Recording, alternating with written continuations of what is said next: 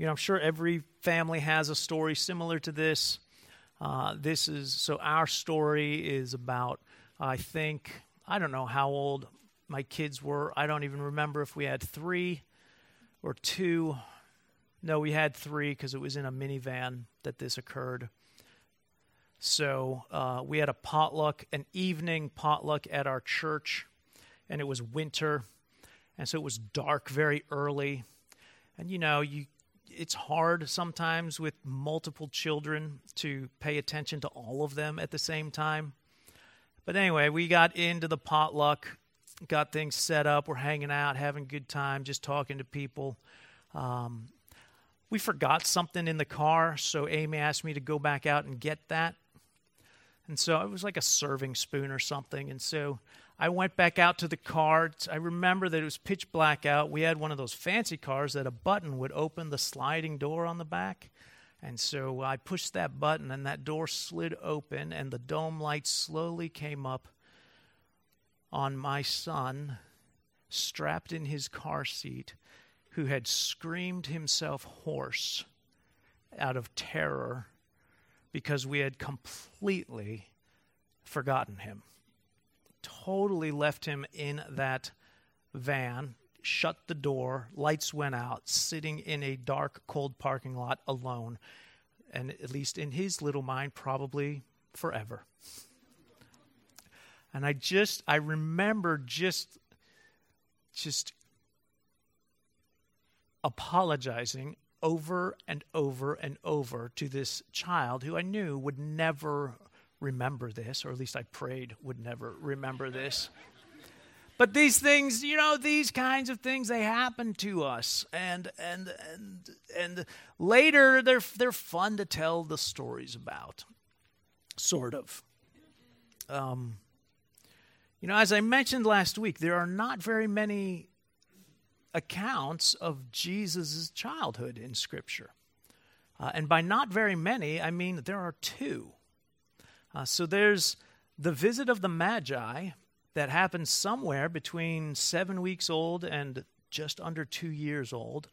Uh, and if you are curious as to why we know that that's the time frame, again, I'd love to explain that to you. Uh, but in that one, we don't really learn much about Jesus. He's too young to really say anything to us or be all that uh, interesting. Um, no offense to anyone under two here, but um, we learn about like what our attitude toward Jesus ought to be, and we we learn about who Jesus is from that passage, but not much about like his like we don't learn it from him. Uh, the only other passage is this one today, uh, when Jesus is 12 years old. So we jump from about two to 12 years old, and we don't really have any other stories from his childhood. Now, that isn't to say that we haven't had people in the church who have been more than happy to speculate and come up with stories about Jesus' uh, childhood. Uh, the most recent, I'd say, would be uh, Anne Rice, the author, which I know you're like the vampire author. Yeah, the very one. Uh, she wrote a book about Jesus' 12 years, first 12 years. Uh, just sort of speculating on his time in Egypt to through this uh, moment in the temple. Uh, but she wasn't the first by a long shot. Uh, in fact, millennia before her, uh, stories were being written about Jesus in false gospel accounts. Uh, some of them are at least amusing. Uh, at one point, Jesus was playing in the dirt and he made like a little uh, little contraption to hold some water. And then with the water he made 12 little sparrows out of clay.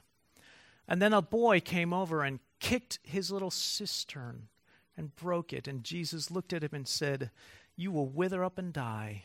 And the little boy withered up and died. The boy's father happened to be the high priest who then scolded Jesus, not for the death of his son, but because he was making toys out of clay on the Sabbath. And so Jesus said, Fly, sparrows. And they flew away. It, it touches the heart, doesn't it? Another time, a boy was making fun of Jesus. And again, he told the boy to die and he died. And the parents complained to Mary and Joseph. And when Mary and Joseph scolded Jesus about it, he kicked the dead boy in the back, and the dead boy came back to life. There's stories about Jesus with his teachers. There's stories about Jesus with us, with his friends. There's one story where Jesus' younger half brother James is bit by a viper and Jesus heals him only after he's asked to heal him by uh, Mary and Joseph. Like these stories, most of them, they have like one thing in common Jesus is a precocious, irreverent brat who needs to be corrected constantly by outsiders or by his parents. There's nothing in these stories that make you sit up and pay attention and think there's something different about him. In fact, they are exactly what you would expect a young boy who discovers he has un, um, like incomparable powers. This is exactly what you expect a little boy to do with those powers. Like killing his sister, bringing her back to life, killing her again, bringing her back to life. Just like, I dare you, I dare, touch my mitt one more time. I dare you. I can do this all day. I can do this all day. Where's your sister? She's taking a nap. that's that's Jesus. That's the that's that's and the thing is, so then you read Luke's account and you realize, okay, so that's there's something slightly different in this account. There's something a little more believable about if God had become a child, what would that child have been like? And this story, I love this because Mary and Joseph aren't the heroes in this story, which makes it a little more believable because the only person who would have told this story to anyone would have been Mary. Because if, I mean, if church history is correct, that uh, Joseph likely died uh, sometime before Jesus' uh, three year ministry began, then the only person who would have been sharing these things would have been Mary. And can't you just picture the scene when Mary shared this, like for the first time. Maybe they're sitting around a, uh, an outdoor fire, or maybe they're in the in the house, just kind of relaxing, and uh, and people are talking about some of the things that Jesus did and their experiences and things they saw and and did and and went through with him. And Mary would sit there and listen, and she would say, "Did I um, did I ever tell you about the time that I lost the Son of God?" For three days. Would you stand with me for the reading of God's Word?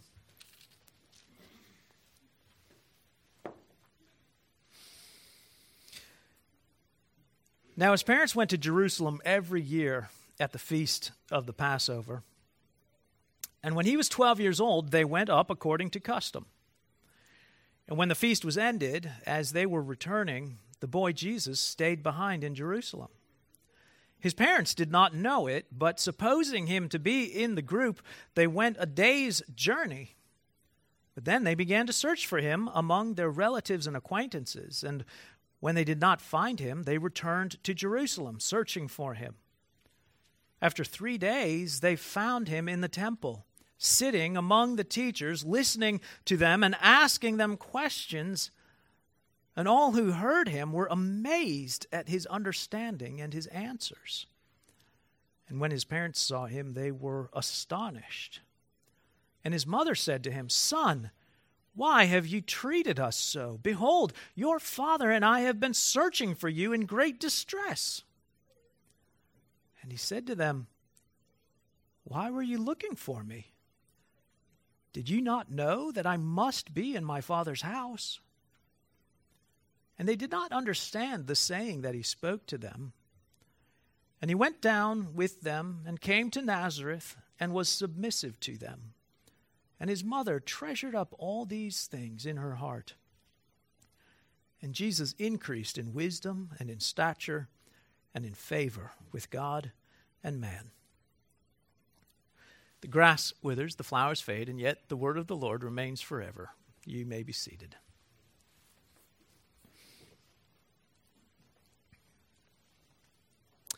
So our outline's pretty straightforward. Uh, we look at the setting first, uh, look at four surprises in the passage, um, consider whose son Jesus is, and, uh, and understand what true submission looks like. So, first, the setting. There were, there were three annual feasts uh, in the Jewish, in, in Israel three annual feasts that were required. They were basically required attendance in the temple if you lived uh, close enough within travel distance of the temple. You were required to come to these feasts. They were uh, the feast of Passover, uh, the feast of Pentecost, and the feast of booths or of tabernacles. And so it's interesting that in various gospels or in the book of Acts, all of these show up at some point. Passover shows up more than others. Uh, it's at the Feast of Passover, is when Jesus is crucified, but we see other places where he goes and attends Passover. Uh, the Feast of Booths is mentioned in John when Jesus comes and celebrates the Feast of Booths in Jerusalem. Um, and Pentecost, as we see in Acts 2, Pentecost is another. But these are three times a year that uh, Jerusalem is packed with people who could travel who were close enough to travel. Uh, we've already seen in the first two chapters of Luke that Mary and Joseph were faithful Israelites. Uh, they were obedient. Uh, they worshiped God not just uh, with their mouths, but with their actions and with their presence. They, uh, they can, these things weren't optional to them uh, even living in Nazareth. We're told that Joseph took his family to these feasts every year, as was his custom. So they would all travel. Uh, they wouldn't travel alone, they would travel with other families. Uh, so, especially in those times, t- you're talking about extended family and, and, and neighbors. They would all go together, and you would sort of caravan. And it would be this big event of just even the traveling itself would be an event uh, surrounding the, the activity. This particular Passover would actually be significant in Mary and Joseph's family because their oldest son is 12 years old. It's the last year that he'll, by, uh, by custom, he'll be viewed as a child. Uh, so next year, he'll be considered a son of the law or a bar mitzvah. Uh, he will be 13 years old and be considered, it, and he'll have certain responsibilities, adult responsibilities. Now he's treated as a man. Now he gets to go with his dad into the men only section of the temple. So this year would be a year that they might be taking him aside and showing things and explaining things a little more deeply to him. We understand this. We know this. You do this uh, over at communion. Like when you have kids who aren't yet old enough to take communion you have opportunities, you know, either that morning or that Saturday evening and explaining, hey, tomorrow's communion. These are the things that are going to happen. These are the things you're going to see. Or even during communion, you know, when you've got your stuff and you're sitting and you can whisper with your kids while other people get the elements and say, this is what's going on. This is what we're doing. This is what you can expect to happen. Uh, there was one time we were taking communion and Jacob was sitting on my lap and I was holding the, the elements and he was looking at it and he whispers to me, he says, are those really the body and blood of Jesus? And so I just kind of smiled and I said, Well, yes, they really are, but they are not physically. And one day I'll explain that mystery to you as best I can. Uh, but there are opportunities to explain these things here. Jesus is 12 years old, and so it's a great, it's a special opportunity for them. From Nazareth to Jerusalem, is about 85 miles. So this isn't like a one day event. It's not like, oh, let's walk to Jerusalem. We can probably be home by supper time. No, this is a huge event. 85 miles, by the way. If you walk from Stafford to Baltimore, you will walk 85 miles. So that's the path, that's the trek they took three times a year in faithfulness, in obedience to God's law. They walked this every year. You know, these things sort of help us understand maybe the possibilities of how one might not realize your child isn't with you when you start walking home from Jerusalem. For example, as happens typically, even in these caravans, uh, the women and the children would eventually end up congregating together as they walked, and the men would all walk together. Whether this was out of custom or just something that happens. We know that happens every time you have a gathering at your house and you invite married couples and they come to hang out. Don't we know that eventually you're going to have two groups of people? There's going to be a group of men over here talking and laughing and a group of women over here talking and laughing. And even when you try to like break that up, even when you're like, oh, well, let's play a game or something, someone's always going to say, okay, let's play guys against girls. Uh, so, like, it's just a natural thing. It's not an abnormal thing. And so, if that were to happen, perhaps Mary and and she's got these younger kids now that she's dealing with, and she doesn't see Jesus with her, but Jesus is 12 years old.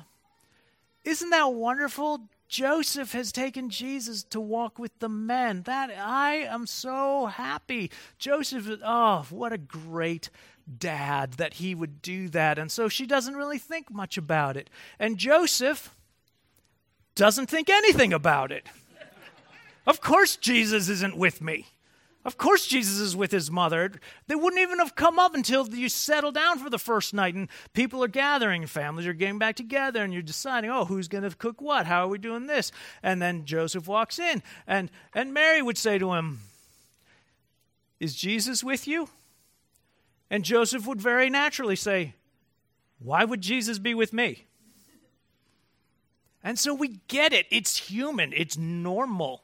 This is a normal thing going on here.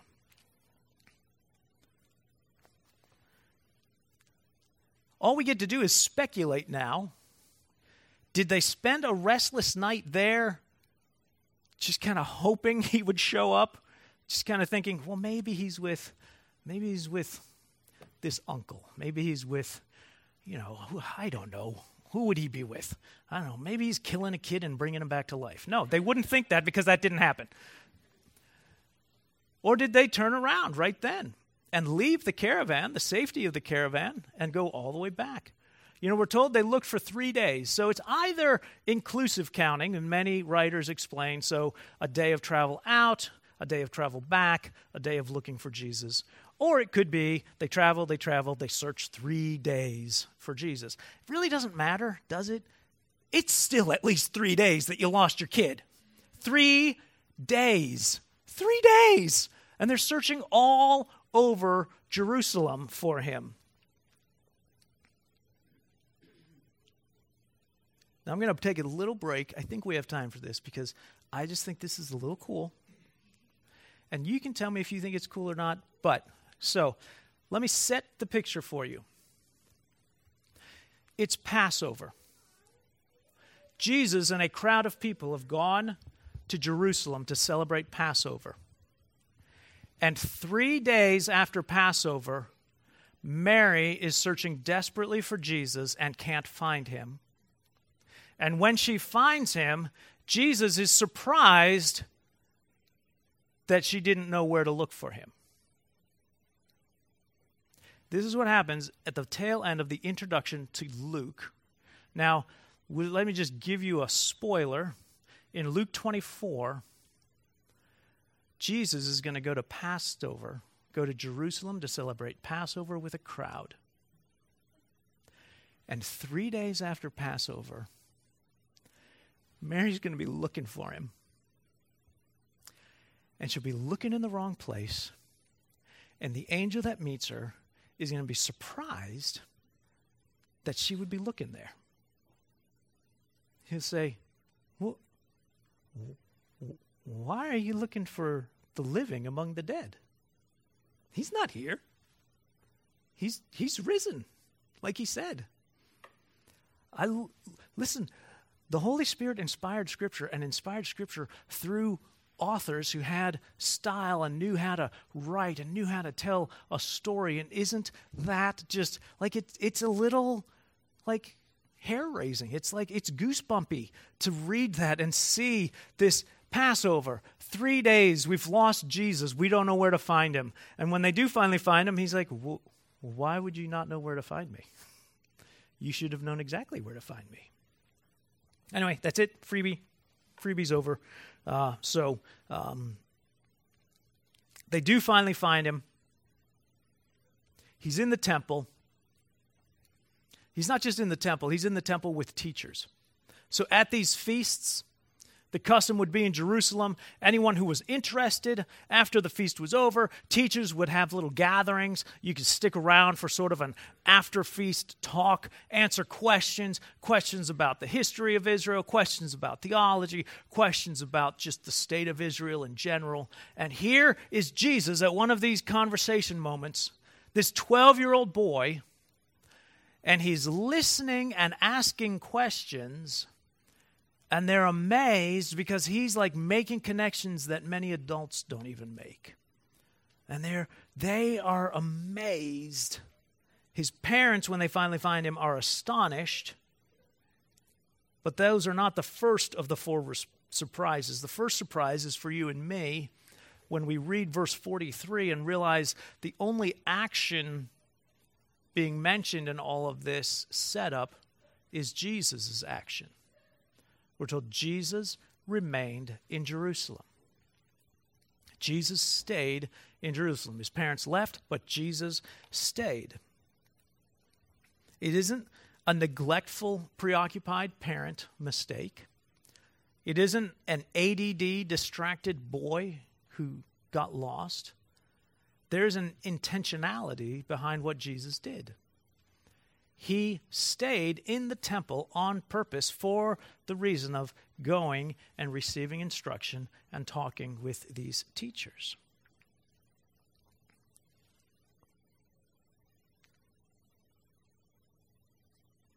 The second surprise, we join with the teachers who are amazed at Jesus. It says they were amazed. He's listening, he's asking questions, but he's also showing that he understands. He's putting things together. And maybe you're not amazed. Maybe you're not surprised by this. Maybe you're thinking, well, it's Jesus. He had all the answers. He had like a cheat sheet in his pocket from the day he was born.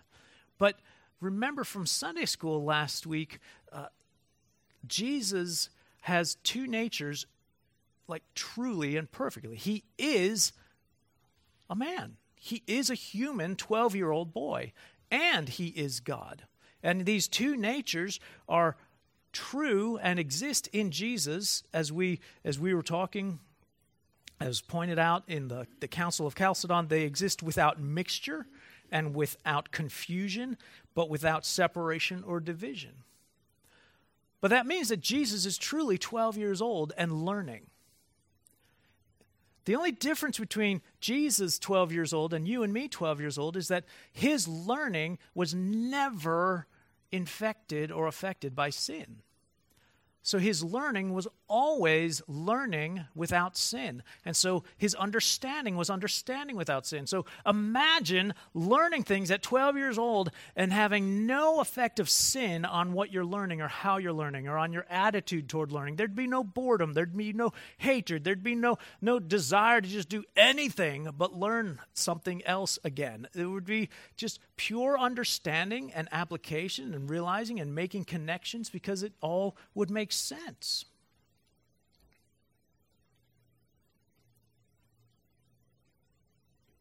I mean, there are moments that that like we get maybe not sinless learning, but there are times that when you learn something like even your teachers are a little surprised that you picked up on that so well. I mean, this isn't like this is this is more to say like when I was uh, when I was in Sunday school, I was no Jesus. Um, the closest thing I got to being even looking like Jesus was in sixth grade Sunday school. I sat next to the Sunday school teacher uh, on purpose, like chose that seat, wanted to sit next to her. We sat at a table. Uh, Amy's shaking her head right now because she thinks I did that because the teacher always brought cookies. And she always passed them in the same direction. And so the cookies always ended to the what's that? To the left of the teacher, which by some strange coincidence is the seat I chose every Sunday. And so after the cookies went around, I would sit there and eat all of the rest of the cookies through the rest of Sunday school. And so, but that's, I feel like that's pretty brilliant. I feel like that's sinless application of knowledge. But others don't. Others think that was selfish and blah, blah, blah. Anyway, uh, but that's to give you an idea of the kind of person I was in junior high and even high school. And I remember in a high school Sunday school class, it just so happened that the week before this Sunday school class, my youth pastor had given me a book about, uh, about the rich young ruler. And I had read that book, and it was just a little short book, and I was just interested in it. And, um, and then the Sunday school teacher was teaching on the rich young ruler. And so, and so I'm just sitting there slouching like I always did. And he said, So the so Jesus says to the rich young ruler, Why do you call me good? There's no one good but God alone. Why did Jesus do that? I mean, if Jesus is God, why correct him? And, and I just remember like no one was saying anything. I didn't even raise my hand. I'm just stayed slouching. And I remember what I read about it, and so I said it. And I just I answered the question. And I kid you not, that teacher did at least a three slow blink stare at me. And he just said, Well, yeah. Yes, that, that's right. And for me, it wasn't because I was so super smart all of a sudden. It was just because I happened to read the book the day before. And so, but Jesus, that's what he got. He's asking questions, and the teachers are like, why? Why do you even know to ask a question like that? And then like his he was even giving answers and he's and he's surprising them all we should be, um, it's okay to be surprised, amazed even at Jesus. Unfortunately, his parents aren't amazed, they're astonished. It's that whole embarrassment mixed with relief that turns immediately to anger. Like when you do lose your kid, there's that embarrassment and fear factor that you totally forget when you find the kid. Because now you realize, you, oh, you're not losing it, missing an arm. Oh, well, now you will wish you had been. and like the, the irate rage that rises so quickly in a parent when you find your lost child. And the reality is, and uh, this is probably going to ruin it for some of you kids, or maybe you parents don't want them to know this, that's because we don't know how to be that angry at ourselves. We, like, we need someone to feel the wrath, and we just can't yell at ourselves in public. That's weird. Because reality, in that situation, lost kid missing from an adult, who's the adult? Who had the responsibility of keeping an eye on the kid? Not the kid. It was the adult's responsibility. We just hate how bad we are at this and we wish you would be better at being a kid. And that's the parents that they walk in, they're astonished, but they're not they're not listening in. They're son, why have you treated us so? I mean, every mother in here wants to say this to her son. Why have you treated us so? Look, your father and I have been searching for you in great distress. I always wonder what Joseph's doing at this moment if he's like behind her and he's like, three days. That's so cool. where where did you sleep? Oh, I'm sorry. I mean, yes, son, we are. but yeah, she's and she's upset. And you and I, we think she has a right to be upset. This is totally normal. Yes, it's normal, but is she right? because it brings us to the fourth surprise. Jesus is surprised that Mary and Joseph are astonished. Jesus says, Why were you looking for me? Didn't, didn't you know that I must be in my Father's house? So we're going to come back to that. But real quick, another little quick side turn if you are at work and your boss is yelling at you for something you did, but you didn't do it, Who is wrong in that situation? You can answer. The boss. Yeah. If you have a friend who is angry at you for something that you did, but you didn't do that, who's wrong in that situation? Your friend. If Jesus isn't wrong, like ever, who's wrong in this situation? Yeah, Mary and Joseph. So I'm just going to throw this out there. I know this isn't the point of the passage. Mary Mary was parenting out of fear rather than out of faith. Mary had forgotten some pretty key promises God had made to her. I mean, an angel told her, This boy will be the son of the Most High. He will sit on his father, on David's throne forever. She learned from the shepherds. An angel came and told us that a Savior, the Messiah, the Lord, has been born. And it's this child of yours. These things she had been told, these things she knew, but she'd forgotten. If the Son of the Most High has been born, do you think three days of misplacing him is really going to throw things off? Do you, parents, do you sometimes parent out of fear instead of faith?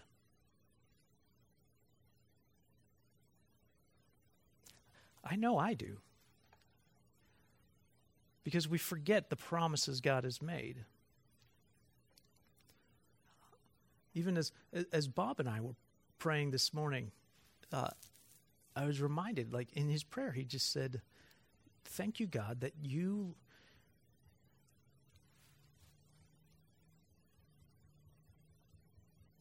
Thank you, God, that you love our children more than we do. And what a great promise that is when you are just at your wits' end. All right, so back to Jesus, back to the temple. Third point whose son? Here's Jesus, 12 years old. At 12 years old, Jesus has an understanding of who he is.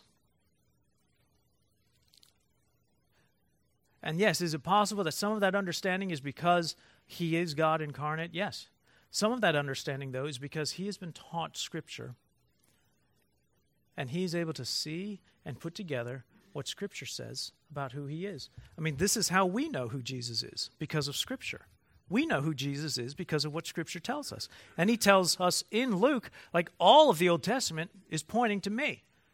So this means that at 12 years old, he's receiving instruction about the Old Testament and realizing, putting these things together and understanding and growing in his understanding of who he is and who he is in relationship to God in heaven. He says, didn't you know that I must be in my Father's house? Don't skip too quickly over the pronoun, my Father's house. Jesus has an understanding that he has a very unique relationship with Yahweh, with God, the creator of heaven and earth. This is how one writer puts it My Father's house the learned doctors knew the Old Testament inside and out.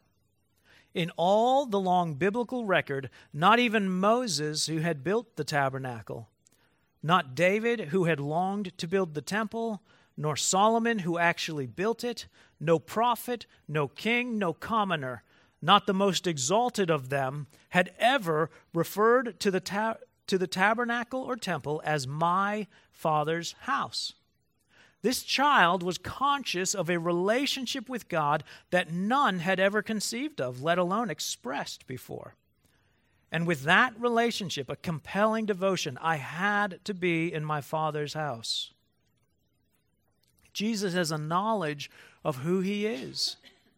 And that knowledge compels him to be in his Father's house, learning, asking, growing in, in wisdom and in favor with God and with man.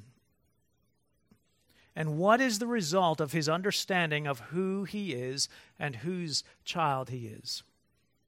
The result is perfect submission. Not just perfect submission to God, but perfect submission to his parents. Jesus submits perfectly to his perfect Father in heaven, which means he can trust his Father in heaven and even submit perfectly to his imperfect parents on earth.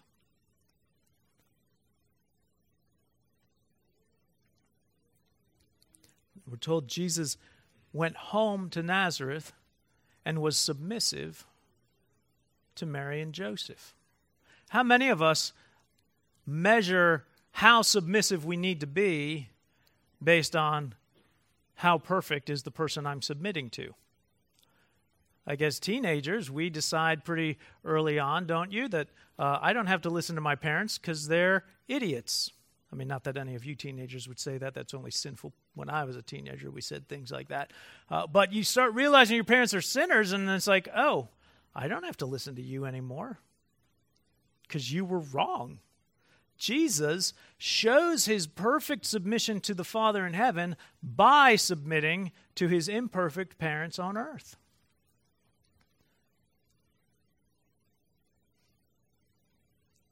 I know that Jesus is not just our example in how to live, but there are times that we ought to be looking at Jesus' life and saying, I should be striving for that.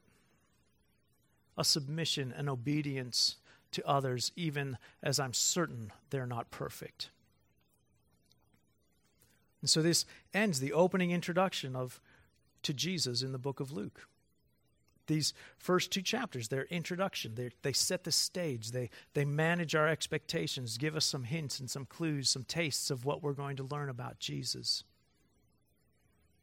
You know, before he was born, I don't know if you noticed this, before he was born, three people spoke about Jesus, told us something about him uh, the angel, Elizabeth, and Zechariah, all in chapter 1.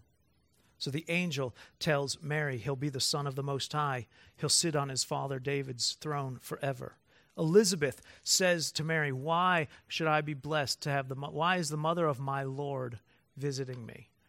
Here's this unborn child that Elizabeth is saying, That is my Lord. That is my master that is not even born yet. Zechariah tells us again, before he's even born, that the, this child, he is the horn of salvation. He's from the house of David. He's going to save us from our enemies. He's, he's the fulfillment of the holy covenant. The covenant, the, the covenant that's, that began in the garden, was expressed to, to Adam or, and to Abraham, this, this covenant, this promise. Here is the fulfillment of the holy covenant, this unborn child. And then in chapter 2, three people tell us about this child who's been born. Again, an angel, and then a prophet, and then here Christ himself. In verse 11, an angel tells us this is the Savior, the Christ, the Lord. Simeon in, in verses 29 to 32 tells us this is this one is God's salvation who is born. He is a light to the Gentiles. And now here Jesus tells us, I had to be in my Father's house. He is the Son of God, the Son of God and the Savior of sinners. This is Jesus. And sometimes the things that he's going to do and going to say will, will astonish us. But we need to move from astonishment to amazement. We need to be amazed at what Jesus has come to do to save us from our sins. Let's pray. Lord Jesus, we thank you that you are the Son of God and Savior of sinners.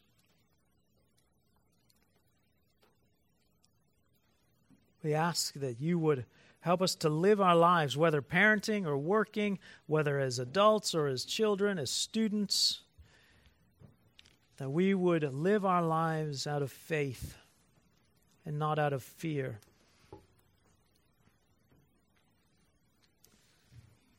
That we would look for you and see you in these pages of Scripture and in our lives.